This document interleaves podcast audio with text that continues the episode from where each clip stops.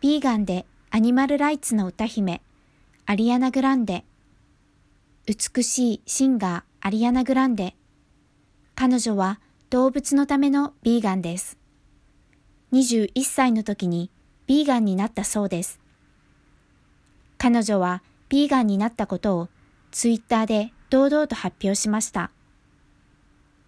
I've eaten organically since I was little and always kept meat minimal, but today marks my first day as a 100% vegan. Joyous day.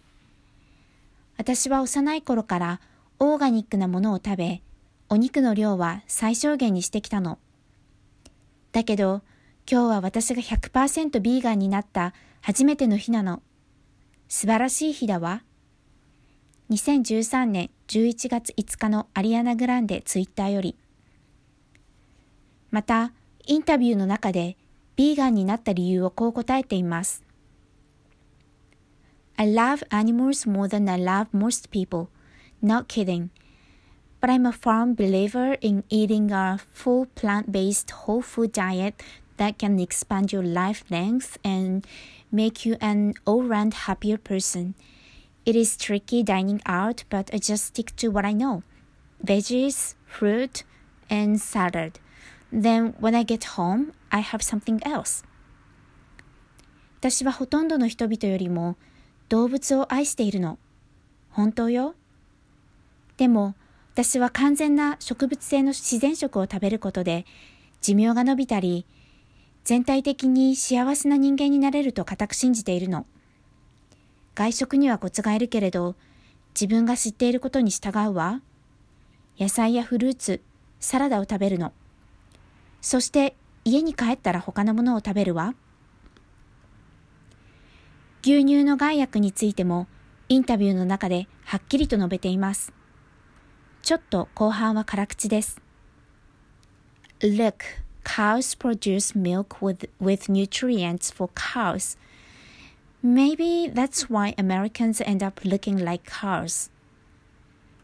あのね、牛は牛のための栄養素を含むミルクを作り出すのよ。だからアメリカ人が牛みたいになるのかもしれないわね。ビーガンなだけでなく、彼女はアニマルライツ支持者でもあります。ブラックフィッシュという映画を見た彼女は、水族館に反対の意を表しています。I used to love SeaWorld, she says. I thought the animals were safe and happy. Then I learned what happened that they are taken out of their habitat and kidnapped. It breaks my heart. They are not ours. Your bitch, throw them back. 私は水族館が好きだった。と彼女は言います。動物たちは安全で幸せだと思っていた。でも何が起きたか分かったの。彼らは生息地から誘拐されたのだと。ショックだったわ。彼らは私たちのものではない。彼らを返してあげて。同じくビーガンのアーティスト、マイリー・サイラスの低所得者救援のための団体、ハッピーヒッピーズに協力した時の Don't Dream It's Over がとても素敵です。もちろん彼女の歌もとても素敵です。その澄んだ歌声の持ち主がヴィーガンというのはとても嬉しいことです。